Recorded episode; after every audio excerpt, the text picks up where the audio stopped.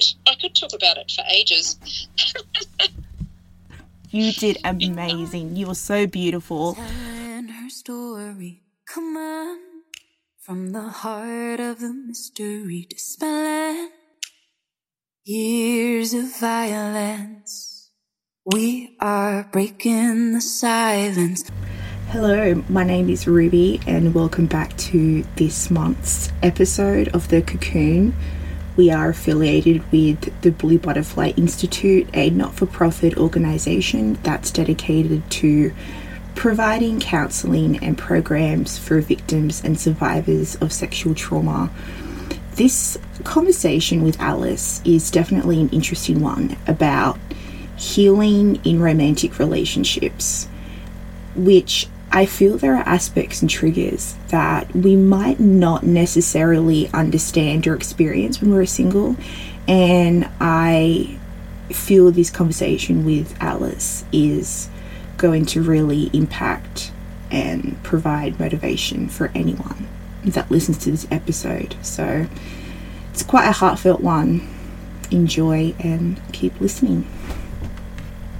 I feel like at the moments when I was, when I met him, I met him, it was like eight calendar weeks after I'd broken up from my ex. Mm-hmm.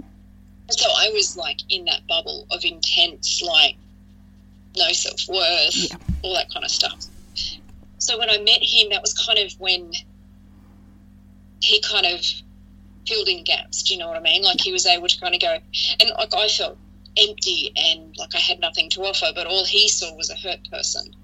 It's funny in those moments where we feel like we have nothing to offer, but to other people, they're like, You do, I can see you underneath the pain. The pain is just like, is there, but I can also see who you are underneath it. So I feel like when we met, I was at a low point, but he was okay to cope with it. And it's kind of a bit like that. It's just swayed each way, but we've also grown together. And along the way when I've healed stuff. Um, and I did a counselling course as well, which really helped. Um, then I would talk to him about stuff. So our language changed. So our language became, and it doesn't say, it doesn't mean that there aren't moments where, because I, I, asked him the question when you, um, this is hilarious. He thought he was being very funny. He thought he was being very, mm, what, um, what core values you had a question about core values. Oh, I, he said I became. So he goes, you started yelling more. the more I healed, so I I then transfer that to and found her voice and confidence. The more she healed, and he went, so you just yelled more. God, I swear to God, men men can just be like that kind of. They can just take the most like they can just summarize things so frank, can't they? Just be like assertive, yells more. Confident, more assertive. I was like, Do you mean assertive? And he was like, No, no, I just think you like you just yelled more. It's like that's kind of not what the point of this is, you know. And he's like, just write that down, okay? And I was like, anyway. Um, so yeah, he also found, which is really interesting, the more I healed, then the more dependable I was for him. Mm-hmm. So I think, and then I then I said, do you think then like was I kind of stuck in a bit of a bubble then? And he was like, yeah, a little bit. So then I suppose I was able to open up beyond that. But I feel like our relation, I think, to his credit, he was willing to change the way he viewed stuff. So when I did the counselling course and I then kind of was like, oh, this is how. And then, then when my mum, I briefly you know, when we're walking to the meeting, yeah. and I was like, oh, yeah, yeah, my mum died, and it's fine. Like, it was like this massive pivotal moment for me. And it was like when she died, I had this massive shift in kind of the stuff that I'd been carrying around and the relevance of it because she's gone. And it was like, it was just, I had this massive shift of stuff. And, um, and I, for some reason, I was able to then view people's behavior from their trauma perspective, if that makes sense. So if someone was behaving in a particular way, I could then go, oh, well, kind of they're behaving like that because they have that unmet need or they've got that feeling. And but all of this language kind of shifted back to him as well. And so we then changed stuff, but that isn't to say it's not perfect. Like we we flare up just like human beings do. Uh, I don't know whether that answered your question. It's uh, no, you're you're doing great. I just I'm just really listening to to your advice and and taking it in because you're because you're right. I mean, so when it comes to those flare ups, what's important for you as a person with with your background? Oh, because to the listeners that don't know, um, Alice comes from a, a grooming and a coercive background from your previous relationship. What are like important traits that you think is important for your partner to have for you to have these flare ups and still be able to move on in a positive manner as a couple? So for me, um, trust is huge. Um, I need to know that. So, I, like, if I was to make a mistake, that it wouldn't end up being like him leaving or him having a really bad reaction to it. So for me, like that feeling of safety was huge. I needed to, and so the more safe I felt, um, the more then I could kind of let go of, yeah. Yeah. So safety. Do you think like consistency and stability as well? Oh yeah. I remember when I first, when we first met, and I first started going out with him.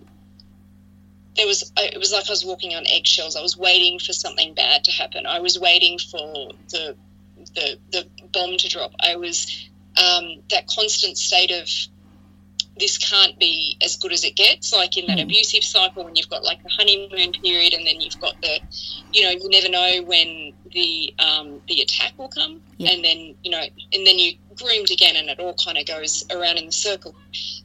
And so it it really took me ages to realise that that was his normal, that was the base level. That I didn't need to have this perpetual fear of when is it going to change, of um, when will his true colours come through? Because this mm. can't be this, this person can't be real. This nice person, this genuine person who, you know, is dependable. It turns up and and when they say and um, means what they say, and it doesn't. It, it yeah. It took me a long time to kind of go, oh, so that's what it feels like, and and that's yeah. So I think the, the longer that went on, and I could work past that initial uh, that initial fear that I had. I was, you know, for so long I lived in a space of fear of, um, and you know, part of my past relationship was there was control set around um, if he wasn't happy with something that he would break up with me. So that set the premise of that that fawn uh, state um, and that absolute fear state that that you know anything I did or anything I said would result in I don't want to be with you anymore. That complete rejection of I couldn't present, I couldn't be who I wanted to be in case that got rejected. Yeah. So yeah. So, how long do you feel approximately it took for you to regulate that movement from being a complete fawn and people pleaser to having some sort of uh, confidence and self stability? How long do you reckon it took for you with your with your husband for that to happen? I think some elements took years. Mm. Um, intimacy would it's years um, and uh, some it, like, it really depended on. So the I, would say the bigger triggers I had them. It's like we all carried like different elements of what hurt us more. So those things would have taken longer for me to heal. Some things were months. You know, um, it would have been okay. So we text back, and you know that it probably took months for me to realize that he was genuinely a nice guy, mm-hmm. and that's so that was that was a short term. That was a very short term. Like we're talking months, and I was like, oh, okay. So we go out to the movies or to dinner or whatever, and you know, I it, it, I would say to him, is what I'm wearing okay? You know, that approval, that constant approval of in what I'm wearing okay, is what I'm eating okay? Can I have dessert? Like, are you okay with that? So that kind of, um, that would have taken months because we would go out probably on the weekends. Like we, I was at uni at the time, so you know, and he was working, so it would be like weekends, and so you know, each time we went out, it was like, oh, okay, I and his response was like, "Why are you even asking me? You you choose what you want to wear. Like it's never been." And I wear some crazy stuff, you know. Um, and it's like his attitude was always, "You wear what you want to wear because that's your choice." And it's not. I I shouldn't be in the position to dictate, you know. So that was short term. And you know, I remember actually one of the one of the, you know, um, I think it was the first date we went on. And we both chose like a dessert. And it sounds so simple. It sounds so like for everyone else who never been in that like why would you even value that? But it was like oh can we get dessert? Are you going to have dessert as well? Are you going to have chocolate dessert? Are we both you know that that moment of that normal thing that most people have i was like it was oh okay so then you know of course i'm going to have dessert of course you can eat chocolate of course you can you know that was our first date, actually. Yeah. Yeah, I completely understand where you mean. Like, when you come from that coercive um, background, because to our listeners, Alice here, you've got you've got a background in domestic violence and, and kind of sexual coer- coercion in that relationship from a very young age. You mentioned you were 16 when that first began, so I can imagine how those little things that people seem so insignificant when you are groomed from such a young age as you were, they mean like everything. You know, it's that real manipulation that everything counts towards gaining this approval. Do you think that's true? Oh, absolutely. It was. It was. Um, it it it became like every as, like every aspect of who I was was questionable. Was up for for, for question. Was you know? It, I still. I still think now I could get in trouble for what I said to someone, for how I expressed myself. Um, it was just every aspect of what I and it, and I didn't know. I, I, I couldn't guess what I would get criticised for, mm. whether it was the clothes or what I said or what I ate, and I would never be able to um, guess then what the punishment would be, if that makes sense, whether it would just be a verbal uh, duration or whether it was going to be physical or, you know, uh, I, I could never gauge, yeah, what, so it was, it was hard. I mean, I, I could never win, right? You're never going to, I was never able to win, but such a young age where, you know, I was already, I had an innocence that um, I, I, would probably I, I, was trusting people too much in that innocent. I mean, sixteen year olds now wouldn't have that, but it was that real innocence of trust, and it was the need to be seen and liked. Mm. So I think those two things coupled together uh, was just the ideal scenario for this person to swoop in and um, and that met his needs at the time too. So I obviously part of my healing was to understand why he did what he did, um, and never excuse it, obviously, but to understand kind of why I went into it, and then why I was the match for him at that age. But 16 was very, very young. It was a very young age to have that um, stolen, and uh, yeah, what traits do you think your husband or you know or back then he would have been your your partner um, was was having and to this day still has that has helped you gain your identity back and to gain that self-worth back he had a lot of patience mm-hmm. and he had a lot of time so when i would question stuff if i would say to him you know, you go to the default thinking of, am I good enough? Is what I'm wearing okay? Is am I allowed to eat? All of those things that were controlled before. It didn't matter how many times I asked him, he never got the shits with it. He never said, enough, I've had enough of your question. It was always like, it's okay. Like that. It, and it, I think that just speaks volumes of it was at my pace. It wasn't, I wasn't told that I was going too slow or that it, wait, why are you still, um, why are you still talking about this? Why are you still asking me? It was just that he could see. Uh, he could. It was funny. I had conversations with his friends, going. I would call my ex a quite offensive term, and you know, I would say to his friends, "Why do you think I did that?" And then their answer was like, "Well, why did you stay?" You know, but my my husband, he would say, "Well, I, I know why you stayed because it wasn't your fault." So it, it, he saw me and he saw the situation. I don't know why. Like we were only, oh, he was just 21 and I was nearly 23. I don't know how he had such maturity with it, but it was just the patience of he understood that I couldn't just wake up one day and not think these things. That it was he provided a safe space by, you know, how many times I needed to to say it. He was just there you know, which was fabulous. It, and it was some things um, healed quicker than others.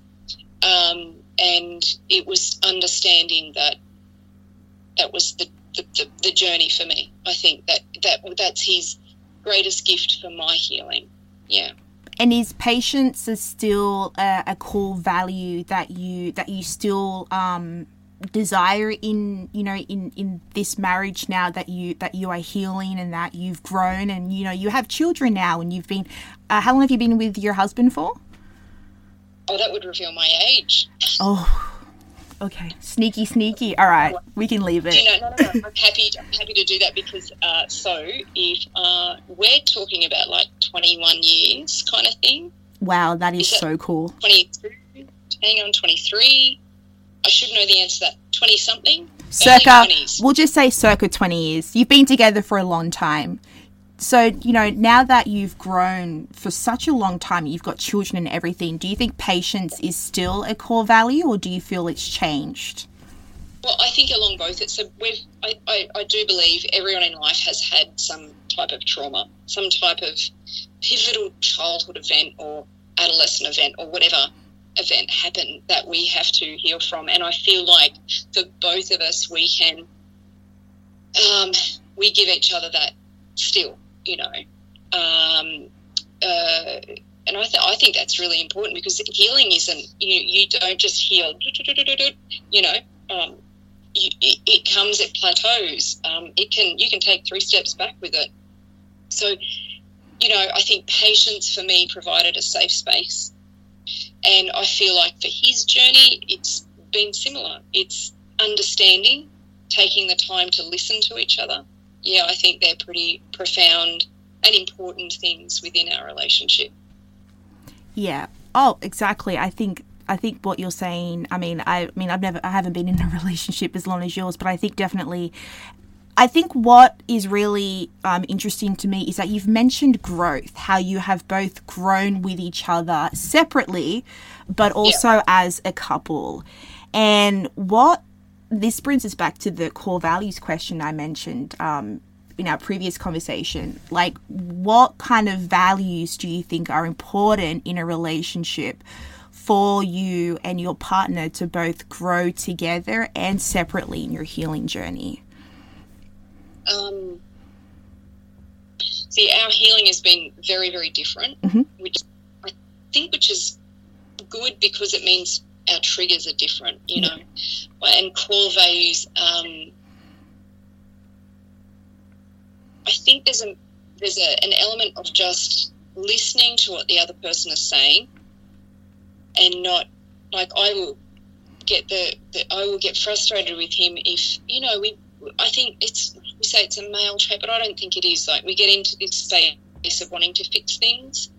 It's really easy. Like if you were talking to me about something, I'd go, "Oh, Ruby, if you just did blah blah blah, it'd fix it all." But it's not. It's that really taking that space of going, "This isn't my, this isn't my problem to fix," because everyone's journey is different. So it's it's kind of about knowing the core values for us would be knowing how to listen and then knowing if we've overstepped something like when my partner says that I yell, it would be probably when he's overstepped. When I've gone, you're not you're not listening to me anymore. I don't need Mr. Fix It, or I don't need you to tell me I'm actually just.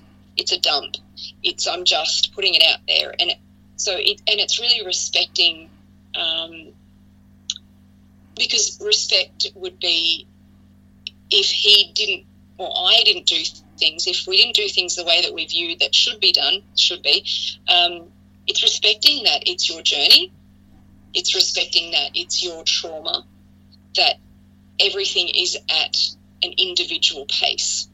And what and and our view isn't like if my view of his healing it's not even relevant because it's not about the person listening it's about the person going through it so like listening and respecting and um, growing together I, just think it, I think he's incredible because he was able to maybe when I was doing the counselling course and my language started changing, and then I could understand, oh, you know, this happened for this reason, or um, and maybe it resonated with him. And I think his ability to, to pick up that language allowed us to continue together. It wasn't like I had, well, I've done this counselling course and I'm better than you now, or I'm more healed than you. It was about he kind of went, okay, I can hear what she's saying. I'm going to, I mean, look, I had dreams of him becoming as trained as me, right? So then I could have like an at home counselor. That didn't work out. I'm not by any means. that was a grand plan. Right? No, that sounds selfish. yeah, I love it. It's hilarious. His ability to match, to to come with me, I think was pivotal in us continuing the healing because it would have brought him some benefit.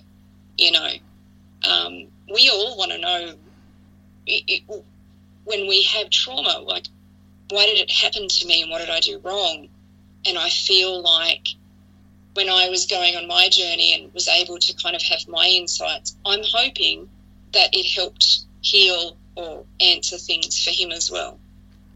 Yeah. Oh, I think that's beautiful. I think definitely the the way that you mentioned about growth and that and that ability of having a safe space i think is just such a beautiful thing to talk about because I think particularly you know how like like I have a fawn response too and with a people pleasing background there is just this innate feeling that you have to fix every sort of conflict.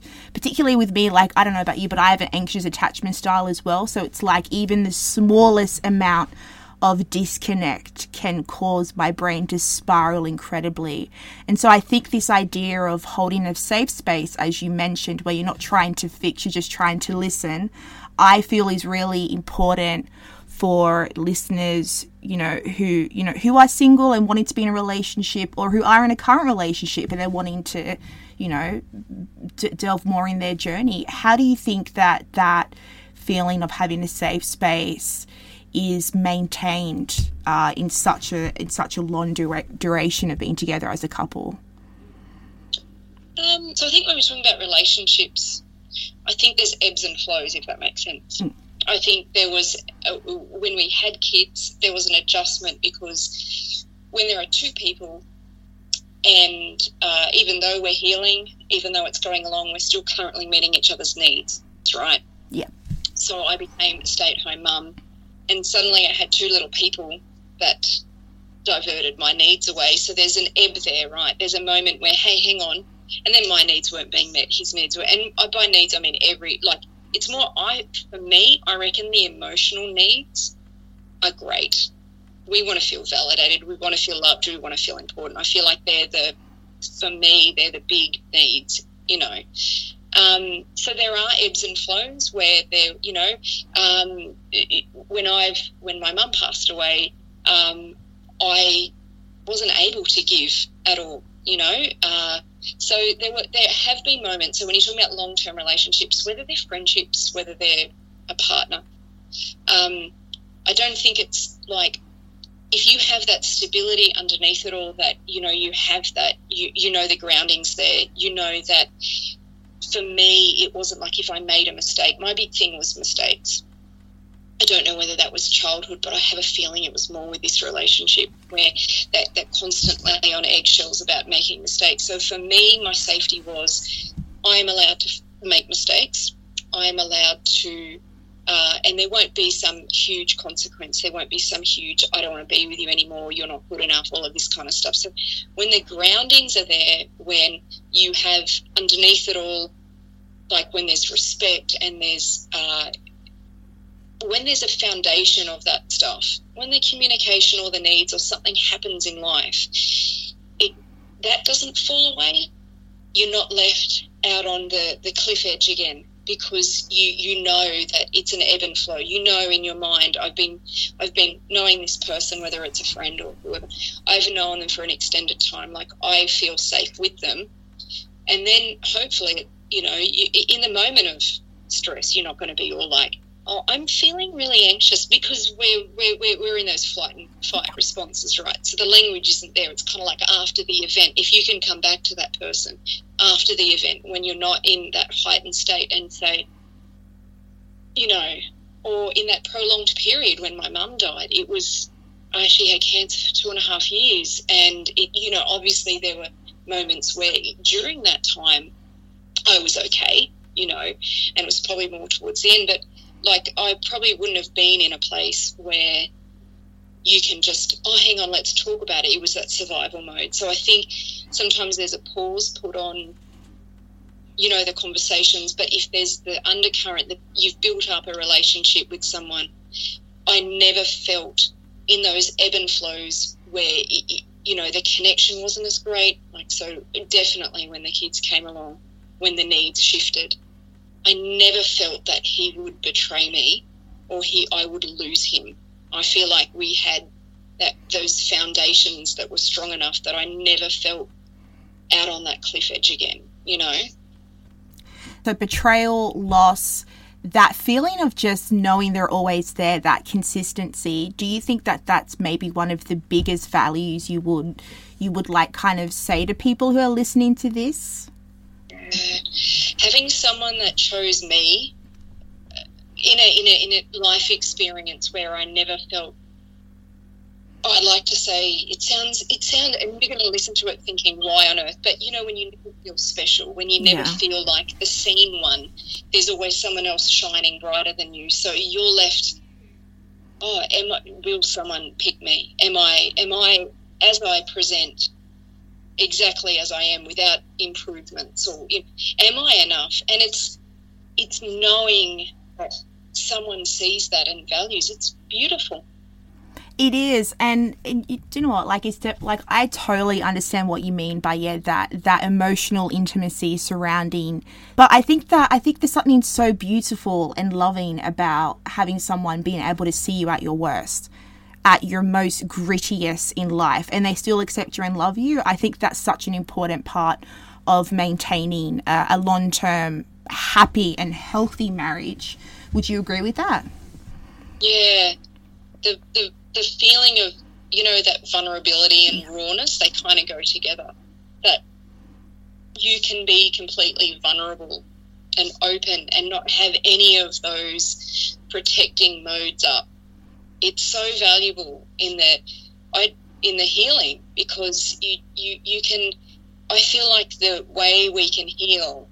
And I having said that I have done a lot of extra like I've been to therapy I've been to counselors and I feel that that they are also very pivotal in the journey.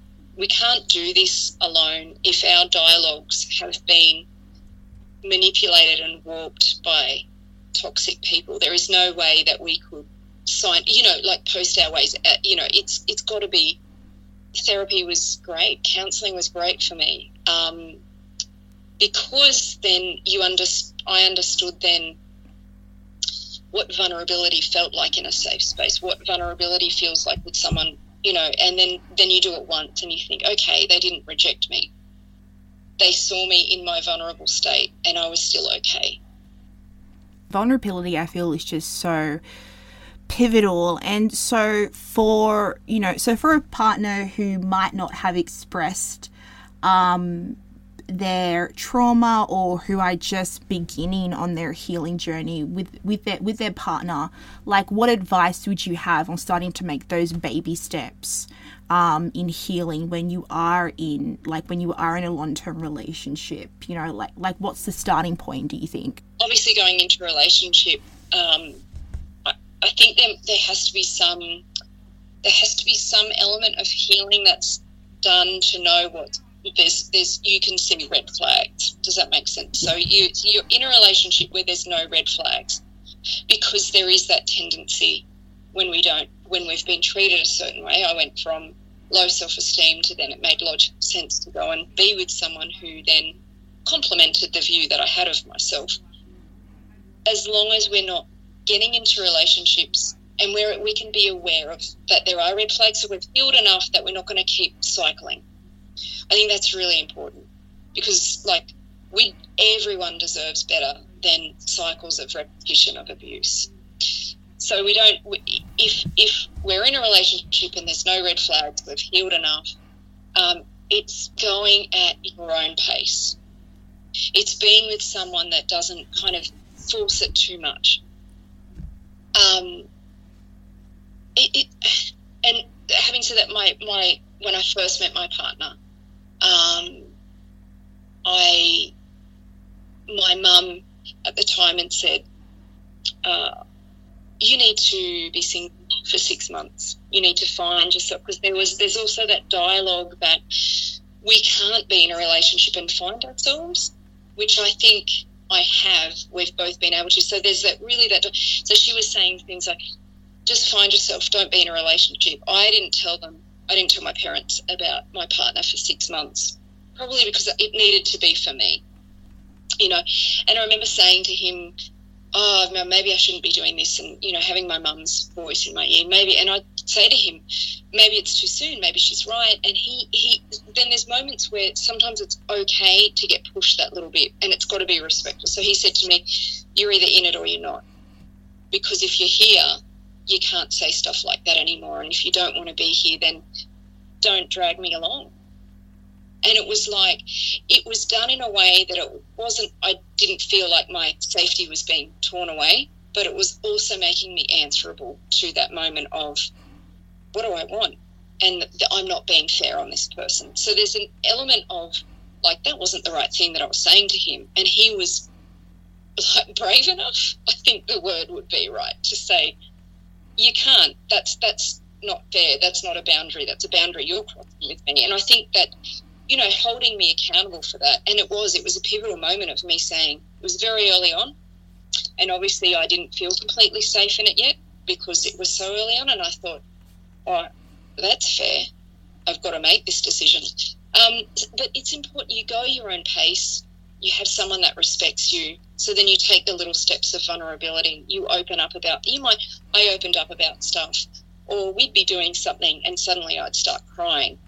And that would then, it, it would then be at my own pace to then, sometimes I wouldn't talk, sometimes I'd want to talk. So it was just those little moments where I would choose, do I feel like safe enough to to talk about this. And then when he responded in a way, it was just those little moments and the pace that I wanted to heal at was so important because, you know, going from DV, it's there, there's a lot of stuff that just kind of trickles out, you know, and sometimes it vomits out.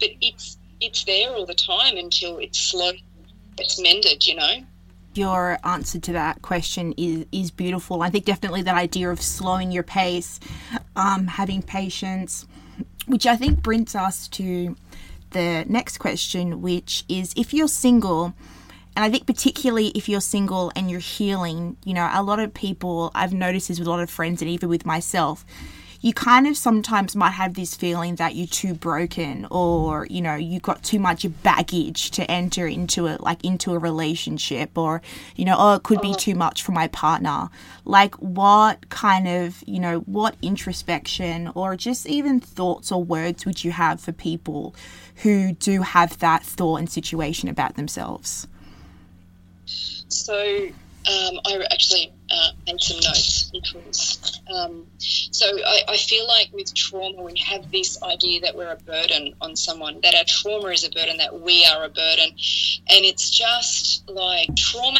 happened but we are still this person that should be loved and cared for and you know is deserving of good things. And we're the fact that at my very lowest when I felt like I thought I felt like I was empty, like I was this empty vessel. I wasn't, I wasn't, had no, I felt like I had nothing. But that's not how he saw me. So I feel like when we feel like we're broken, we can, who we are underneath the pain, underneath the, the experiences we've been through, we're still that person that's shining through. We're, he was still able to see me. And it made me realize that, you know, because I thought, what have I, what have I got to offer him? Why would he? Why would he like me? Why would he want to be with me? And later on, I asked him, and he was like, "Because I could still see who you were underneath that." And I think that's so profound. romantic. Because so loving. you know, when I meet people and they they share stuff with me, I don't see broken people. I don't see someone I don't want to be friends with.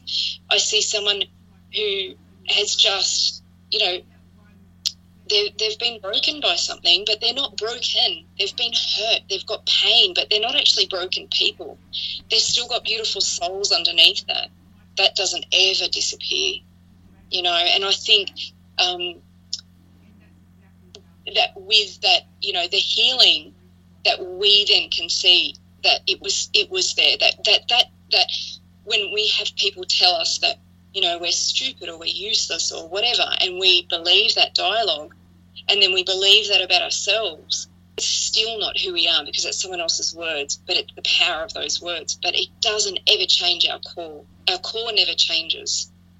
And, and, and with the, hopefully, you know, with the healing, whether it's um, reading books, whether it's um, going to a counsellor, those small shifts allow us to see that, that our core, that who we are, our soul, it, it never changes no one can destroy that even though they might want to even though they you feel they have they haven't. Your beauty your soul your your the, the things that make you you they're still they're still there. They don't go.